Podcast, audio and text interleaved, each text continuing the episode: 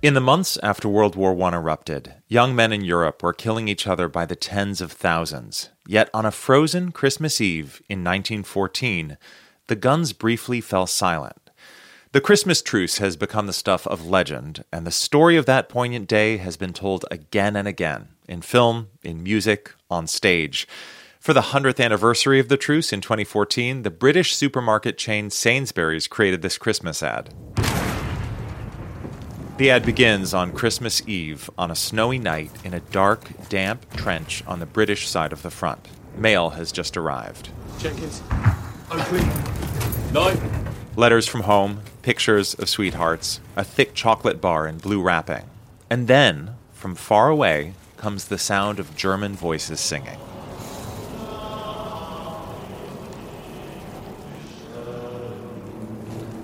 The British join in.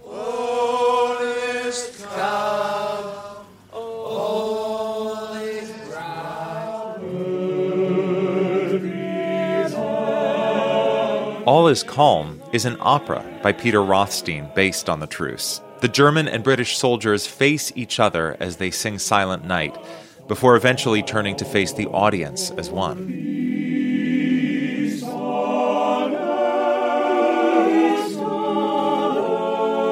That song, Silent Night, has become inextricably linked with the tellings of the truce over the years.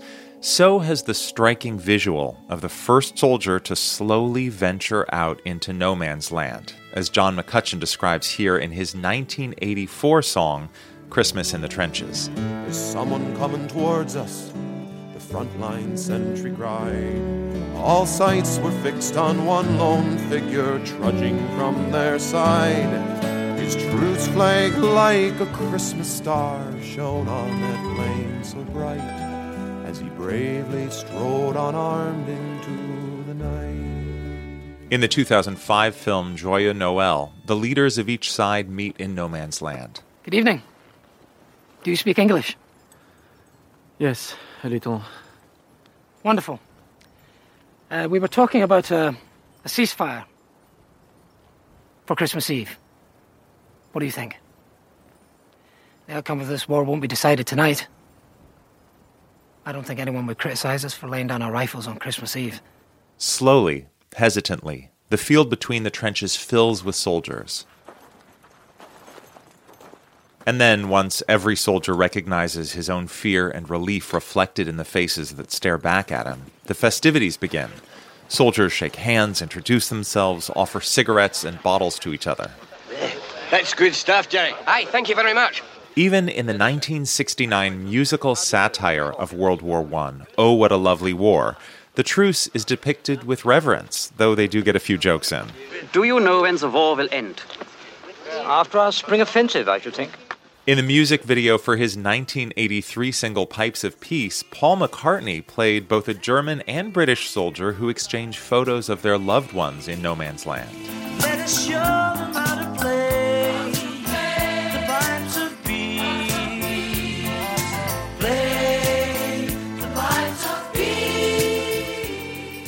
But each reimagining ends the same way war continues. Distant blasts or gunfire brings the inescapable reality back into the impossible moment of peace, sending the men scrambling back to their trenches. Soon daylight stole upon us, and France was France once more. With sad farewells, we each began to settle back to war. But the question haunted every heart that wondrous night Whose family have I fixed within my sights? In the Sainsbury's ad, a German soldier settles back into the trenches and looks in his pocket to find a chocolate bar wrapped in blue. Consider this as wars continue today in Ukraine and Gaza, the idea of a Christmas truce feels as meaningful as ever. Coming up, we'll reconstruct what actually happened on that Christmas more than a century ago through the words of the men who lived it. From NPR, I'm Ari Shapiro. It's Monday, December 25th. This message comes from NPR sponsor Comcast. For more than a decade, Comcast has been committed to bridging the digital divide and connecting millions to affordable high speed internet. But the barriers to getting connected go well beyond affordability. Through Project Up, Comcast is committing $1 billion to reach millions with digital skills training, resources, and opportunities needed to succeed in a digital world. Project Up building a future of unlimited possibilities. Learn more at comcast.com slash project up.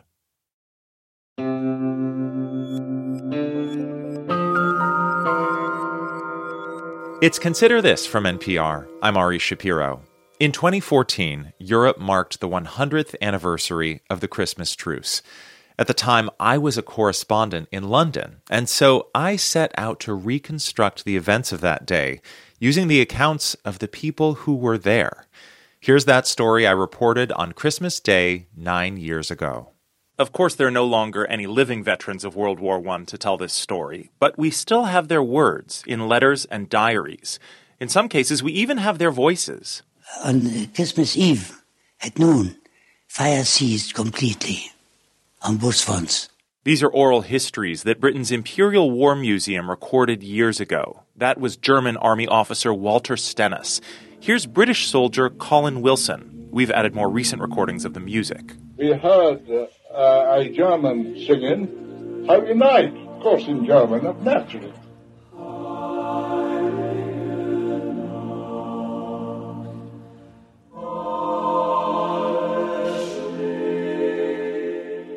Was all sorts of Christmas greetings being shouted across no man's land to us. These, are the Germans, they shouted out, well, what about you singing Holy Night? Well, we had a go, but of course we, we uh, wasn't very good at that.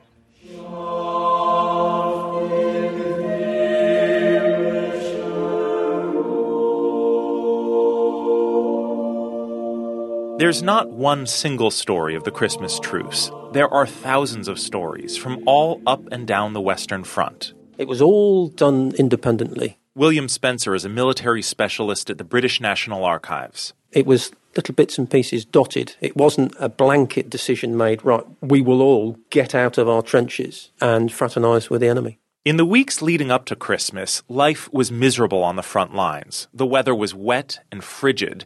The trenches were basically large ditches collapsing and filling with water.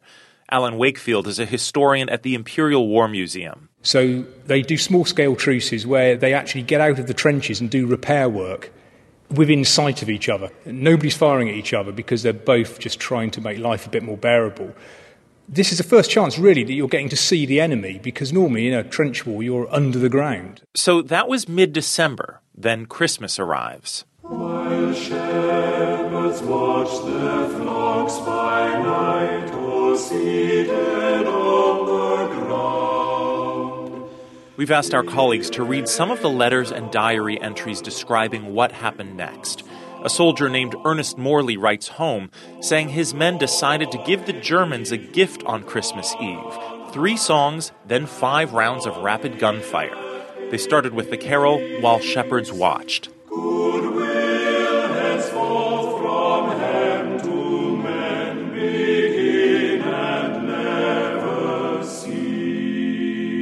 We finished that and paused, preparing to give them the second item on the programme we heard answering strains arising from their lines. Then they started shouting across to us. Therefore, we stopped any hostile operations and commenced to shout back. One of them shouted, A Merry Christmas, English!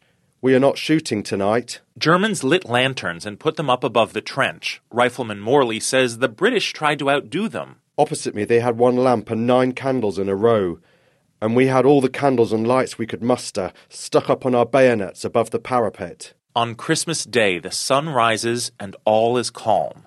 Lieutenant M.S. Richardson writes a letter to his family where he describes German soldiers cautiously emerging from the trenches. The situation was so absurd that another officer of ours and myself went out and met seven of their officers. They exchanged gifts in the area between the trenches called No Man's Land. One of them presented me with the packet of cigarettes I sent you, and we gave them a plum pudding and then we shook hands with them and saluted each other. Some of the soldiers used the day to bury their dead.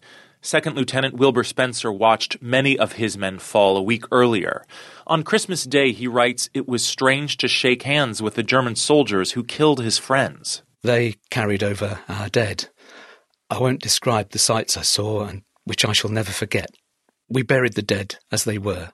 Wilbur took a photograph that day.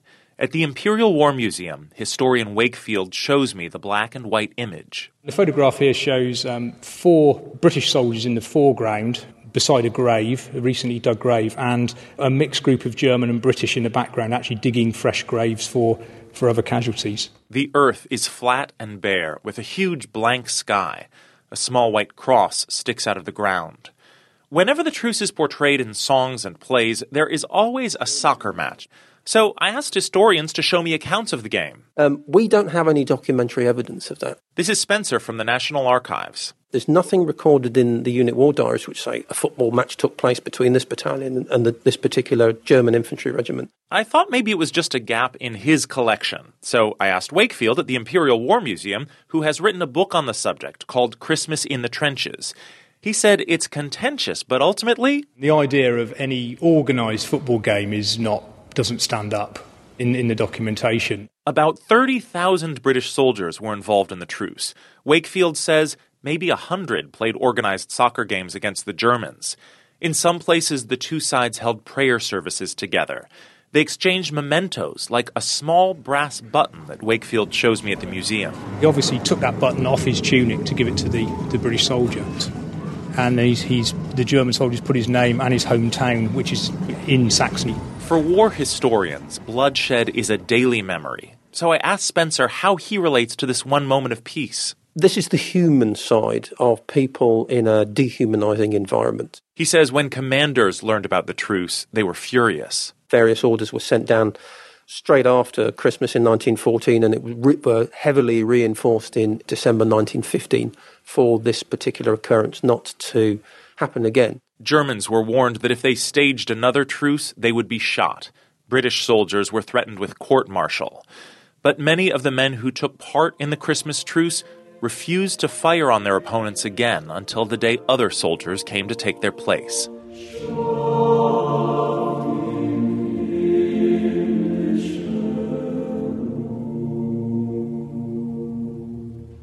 That's a story I reported as a London correspondent in 2014 on the 100th anniversary of the Christmas truce. It's Consider This from NPR. I'm Ari Shapiro. Merry Christmas. Dune Part 2 is this year's first big movie. It's an epic space opera that delivers plenty of spaceships and big explosions, like any good sci fi blockbuster should, but it also tackles themes of rebellion, religion, and the use and abuse of political power. That's a lot to chew on, so listen to NPR's Pop Culture Happy Hour podcast. This message comes from NPR sponsor REI Co op. REI has gear, clothing, classes, and advice for camping and glamping, biking and hiking, axing and snacksing? Visit your local REI co op or rei.com for the million and one ways to opt outside. Support for NPR and the following message come from Rosetta Stone, the perfect app to achieve your language learning goals no matter how busy your schedule gets. It's designed to maximize study time with immersive 10 minute lessons and audio practice for your commute. Plus, tailor your learning plan for specific objectives like travel. Get Rosetta Stone's lifetime membership for 50% off and unlimited access to 25 language courses. Learn more at rosettastone.com/npr.